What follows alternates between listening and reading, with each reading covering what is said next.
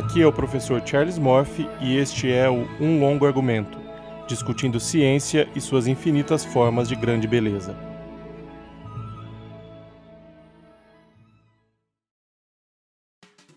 No episódio de hoje do Um Longo Argumento, nós vamos falar sobre uma etapa muito importante da atividade científica, que é a submissão e publicação de trabalhos. Nós contaremos aqui com a presença da professora, designer e fotógrafa Patrícia Kiss, que é editora de uma revista científica na área de humanidades e vai discutir com a gente um pouco a respeito desse processo que é tão fundamental, que é tão essencial na construção do conhecimento científico. Inicialmente, Patrícia, eu gostaria de saber um pouco a respeito da sua formação e um pouco a respeito também da sua atuação uh, recente na academia. Olá, Charles e todos e todas ouvintes. Eu tenho formação em design pela Unesp de Bauru. Minha especialização é em fotografia, discurso e praxis pela UEL. Uh, meu mestrado foi também em design na Unesp Bauru e meu doutorado em artes visuais pela Unicamp. Todas as minhas pesquisas convergem para a área de processo de criação, abordando design e fotografia. Minha atuação na PUC é pelo Departamento de Comunicação, faço parte do grupo de pesquisa né, da professora Cecília Sales, que é o grupo Pesquisa em Processos de Criação. Um dos tópicos que mais interessa aos acadêmicos em geral, sejam eles docentes estabelecidos ou alunos de pós-graduação no começo das suas carreiras, é a produção de artigos ou livros, ou seja, a forma de publicar as ideias e os trabalhos que vão sendo feitos nos laboratórios, nos grupos de pesquisa, dentro das universidades e instituições. Como editora de um importante periódico na área de ciências humanas, fale um pouco a respeito do processo de submissão de trabalhos para essa revista, como ele funciona e qual a sua importância geral. No caso, eu vou falar da, do processo de submissão para a manuscrítica. A manuscrítica é uma revista de crítica genética. Para quem não conhece a área de crítica genética, é uma área que estuda o processo de criação nas mais diversas áreas. Essa publicação ela está atrelada a Associação dos Pesquisadores em Crítica Genética, PCG, do qual eu sou vice-presidente, e publica textos que dialogam com os vários processos de criação nas mais diversas áreas, sendo elas literatura, artes visuais, teatro, cinema, só para citar alguns dos campos. A revista em si, ela tem uma periodicidade de três números por ano e normalmente está condicionada a um dossiê temático. No caso, o autor ou autora pode submeter o trabalho visando publicação no dossiê ou em outra seção da revista que publique artigos com temas livres, desde que inserido no escopo da revista. No caso, temos a seção Diálogo, que vai publicar entrevistas com profissionais ou pesquisadores da área de criação. Temos a Tradução, que publica tradução de textos já editados em outras línguas, além de resenhas, críticas e comentários de obras. Aquele que se propuser a enviar um texto para uma revista científica, e agora falando de uma maneira mais ampla, primeiramente você precisa verificar se seu artigo contempla o escopo da revista. Esse é o primeiro crivo da edição. O editor ou editora ele vai receber seu arquivo e vai verificar se está dentro do escopo. Caso não esteja, automaticamente ele é negado. Porém, essa verificação muitas vezes ela não ocorre de uma maneira imediata. Mas muitas vezes ele também essa verificação é feita no final do fechamento da chamada. Ou seja, pode levar alguns meses para o editor verificar se seu artigo atende ou não a temática da revista. É, e aí, nesse caso, você submeteu um artigo e ele ficou inviável né, para outras submissões durante um tempo e ele acaba sendo negado no primeiro crivo. É importante se atentar se realmente está é, tá dentro do escopo. Outra questão são as normas de publicação. Toda revista científica ela vai ter uma norma de publicação de formatação mesmo. Algumas são mais rígidas, outras são mais flexíveis. Então é importante que você configure seu artigo dentro dessas normas. Dentro então do processo de edição, não é incomum chegar em artigos sem estarem dentro das normas. A partir disso, pode-se ter diversos caminhos, né, a depender da revista em si. Então é importante olhar ali na seção submissão de artigos e verificar o que você precisa adequar em termos de citação, página, tamanho de imagem, tamanho de fonte, etc. É interessante, Patrícia, que do que você nos disse, parte dessas exigências, elas já fazem com que um artigo possa ser, em um primeiro momento, negado ou aceito, pelo menos para que ele seja revisado. Muitas vezes a gente percebe entre os nossos alunos, entre os alunos de pós-graduação e mesmo entre docentes, que não há um cuidado muito claro com essas exigências para publicação. Isso faz com que o artigo, mesmo que ele tenha a parte científica, a parte acadêmica, a parte de pesquisa muito bem feita, com que ele demore muito para ser publicado às vezes falta aquela revisão final, aquela revisão fina, aquele cuidado maior com as referências bibliográficas, com as sessões da revista, com a análise se aquele periódico com o qual nós estamos trabalhando, se ele é o melhor periódico, a melhor revista para publicar o nosso trabalho. Então esses cuidados iniciais, eles são fundamentais para que a gente consiga ter um tempo de publicação mais curto e consequentemente consiga divulgar melhor a nossa produção científica. É mais ou menos isso? Isso mesmo, Charles. Se você pensar né, no fluxo de edição, pode acontecer, claro, como eu citei anteriormente, de do editor ou editora aprovar né, o seu artigo para submetê-lo aos pares, né, à avaliação dos pares, é, mesmo ele não estando dentro de um, da formatação exigida. Isso vai depender muito do fluxo da edição. Então, esse cuidado com a, a edição primeira, né, que parte do autor, é fundamental. Isso vai significar que você tem um cuidado maior com o seu texto, né, que você tem delicadeza em tratar o seu trabalho antes de submetê-lo. Existem, obviamente, especificidades entre as áreas. Você é editora de uma revista na área de humanidades, mas no geral, os editores que recebem os trabalhos têm alguns desafios na sua atividade. Fale um pouquinho para a gente quais são esses desafios fundamentais da edição de um trabalho científico. Para isso, seria legal colocar aqui como que é o processo desde o, da publicação, da chamada, até o recebimento desses artigos e finalização da edição, né? Então, vou contar um pouquinho sobre esse, esse processo todo, né? Como isso entra no fluxo. A exemplo da manuscrítica, como ela sempre trabalha com dossiê, sempre vai ter necessariamente um dossiê temático. Então, a partir do momento em que se decide o, o corpo de editores, é, isso varia de revista para revista, mas é muito comum a gente ter ali editores trabalhando juntos, né? Então, no caso da manuscrítica, a gente sempre fica com no mínimo dois editores por edição. Então, a partir do momento que os editores decidem o dossiê, ele é publicado, né? É publicado uma chamada que vai ficar ativa ali durante alguns meses até o encerramento né, da, do recebimento desses artigos. Uma vez que a gente recebe esses artigos, finaliza a chamada, começa o trabalho de edição. O editor vai conferir se está dentro do escopo ou não. Todo artigo que não estiver dentro do escopo, ele não é aceito. Necessariamente o, o editor ou a editora vai enviar um e-mail para o autor dando a negativa. Uma vez aceito, a gente tem um trabalho de verificar se esse artigo, se esse texto já foi publicado parcialmente ou integralmente em outro periódico, para ver se ele é inédito ou não. Uma vez aceito, né, é um trabalho inédito, envia-se então para avaliação duplo cega. Normalmente são dois pareceristas com expertise na área ou temática do artigo. Né? E aí eles têm um tempo ali para esses pareceristas darem as devolutivas.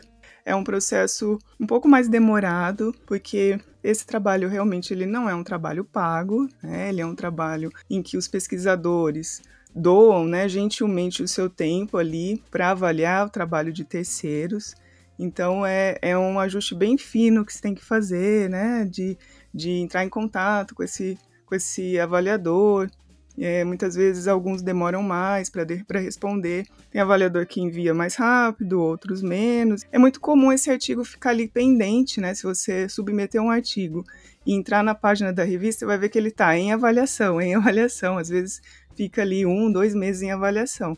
Mas uma vez que a gente recebe as devolutivas, né, dos avaliadores, todos os artigos chegam, né, e são foram avaliados pelos pares E aí essa avaliação, essa decisão, quem faz é o editor, a partir da recomendação do parecerista. Então, o que pode ser essa decisão do avaliador ou avaliadora? Para aceitar, aceitar com modificações, sugerir uma nova submissão ou recusar. Muitas vezes o artigo é aceito, mas o avaliador, avaliadora fez uma sugestão de correção de texto, alguma coisinha menor, e aí ele já vai para a edição. Quando ele é aceito com modificações, modificações significa algo mais substancioso de, de ideias mesmo, né? De, de coerência. Então isso volta para o autor ou autora. Nova submissão é quase como uma recusa, né? Trabalha melhor seu texto e depois você submete novamente, né? E a recusa, aí sim, né? É, esse artigo não, não será publicado. Chegou o parecer, a gente envia para o autor, autora, com ou sem pedido de correção. O autor faz as alterações, o editor confere se elas foram contempladas, e aí sim ele vai para uma última revisão. Né? E isso também é muito particular de cada revista. Tem revista que não oferece essa revisão final e já publica, né? Então, mais uma vez, a importância de você ter um cuidado primeiro com o seu texto antes de submetê-lo. Feita essa revisão, então, segue para diagramação. Você falou sobre avaliação duplo cega. A gente já está entrando aqui num dos aspectos mais fundamentais da construção da, da ciência, da construção do conhecimento acadêmico-científico, que é a revisão por pares. Especialmente hoje, vale muito a pena falar a respeito de revisão por pares. Nós estamos percebendo que muitos artigos científicos vêm sendo discutidos na mídia, e às vezes não só na mídia, às vezes mesmo por órgãos tomadores de decisão, como o Ministério da Ciência e Tecnologia, sem que eles tenham sido avaliados inicialmente. Já há alguns anos existe um expediente que é a publicação online de pré-prints, que são artigos que não foram ainda avaliados, eles foram submetidos para revistas, mas não foram avaliados e não passaram pelo processo de revisão de colegas da academia, sejam eles doutores, outros professores, outros pesquisadores. Durante a pandemia, nesses últimos sete, oito meses, aumentou muito a quantidade de artigos submetidos falando a respeito de situações relacionadas à pandemia do SARS-CoV-2, mas que não haviam sido ainda avaliados por pares por outros pesquisadores. Então, eu queria que você falasse como você enxerga a importância da revisão por pares na área de, de humanidades. A revisão por pares acontece em todas as áreas do conhecimento em que há publicações. Fala um pouco para a gente como é que você enxerga isso na área de humanidades. Acredito que a gente tenha duas situações, uma muito grave e uma um pouco menos grave. A, a muito grave é você receber um e-mail abrindo a possibilidade de você publicar qualquer artigo que seja, tem ali um valor, você envia o texto, nada indica que vai ter uma revisão por pares. Então, ou seja, não tem critério nenhum. A menos grave seria esse mesmo e-mail de algum periódico que diz que viu um artigo seu, um texto seu publicado em anais de algum congresso e gostaria que você o submetesse para esse periódico também. Né? Normalmente tem um valor ali envolvido, que eles dizem que são custos de publicação. Por que, que eu estou chamando de menos grave? Porque se esse seu texto está em anais de congresso, isso significa que alguém, né, algum dos seus pares, olhou para esse texto em, um determinado momento para ele ter sido selecionado para aquele congresso, né, e para publicação nos anais. Ali, pelo menos, teve uma certa avaliação. Isso que você disse, Patrícia, a respeito de revistas que cobram para publicar, é um expediente comum que a gente vê hoje em várias áreas da ciência, inclusive revistas de grande renome, mas também existem aquelas revistas que nós chamamos de predatórias. Essas revistas predatórias são aquelas revistas que não garantem que vá haver uma revisão por outros pesquisadores. Muitas vezes o trabalho é publicado simplesmente porque ele é pago. E a gente tem percebido, cada vez mais, mais autores têm publicado nessas revistas. Agências de fomento hoje, por exemplo, ou avaliações de desempenho acadêmico se baseiam muito na quantidade de artigos publicados e às vezes menos na qualidade desses artigos. Acaba sendo algo simples de ser feito. Se você tem dinheiro para pagar a publicação, você acaba eh, submetendo seu trabalho para uma revista como essa, mas todo o fluxo de revisão e o fluxo acadêmico de publicação ele acaba sendo prejudicado. Saiu na Scientiometrics, uma revista de cienciometria, há pouco tempo um trabalho mostrando que grande parte desses artigos que são publicados em revistas predatórias, eles nunca recebem citações que significa que eles nunca são apreciados pela comunidade como um todo e nunca são utilizados como base, como fundamentação, como referência para outros trabalhos. No que tange a revisão por pares, é fundamental como um crivo de qualidade. É ela que garante um mínimo de critério para a excelência da publicação. Garante então que o seu texto esteja apreciado por outros pesquisadores, alguém que olha para o seu texto, faz apontamentos pertinentes sobre aquela determinada discussão.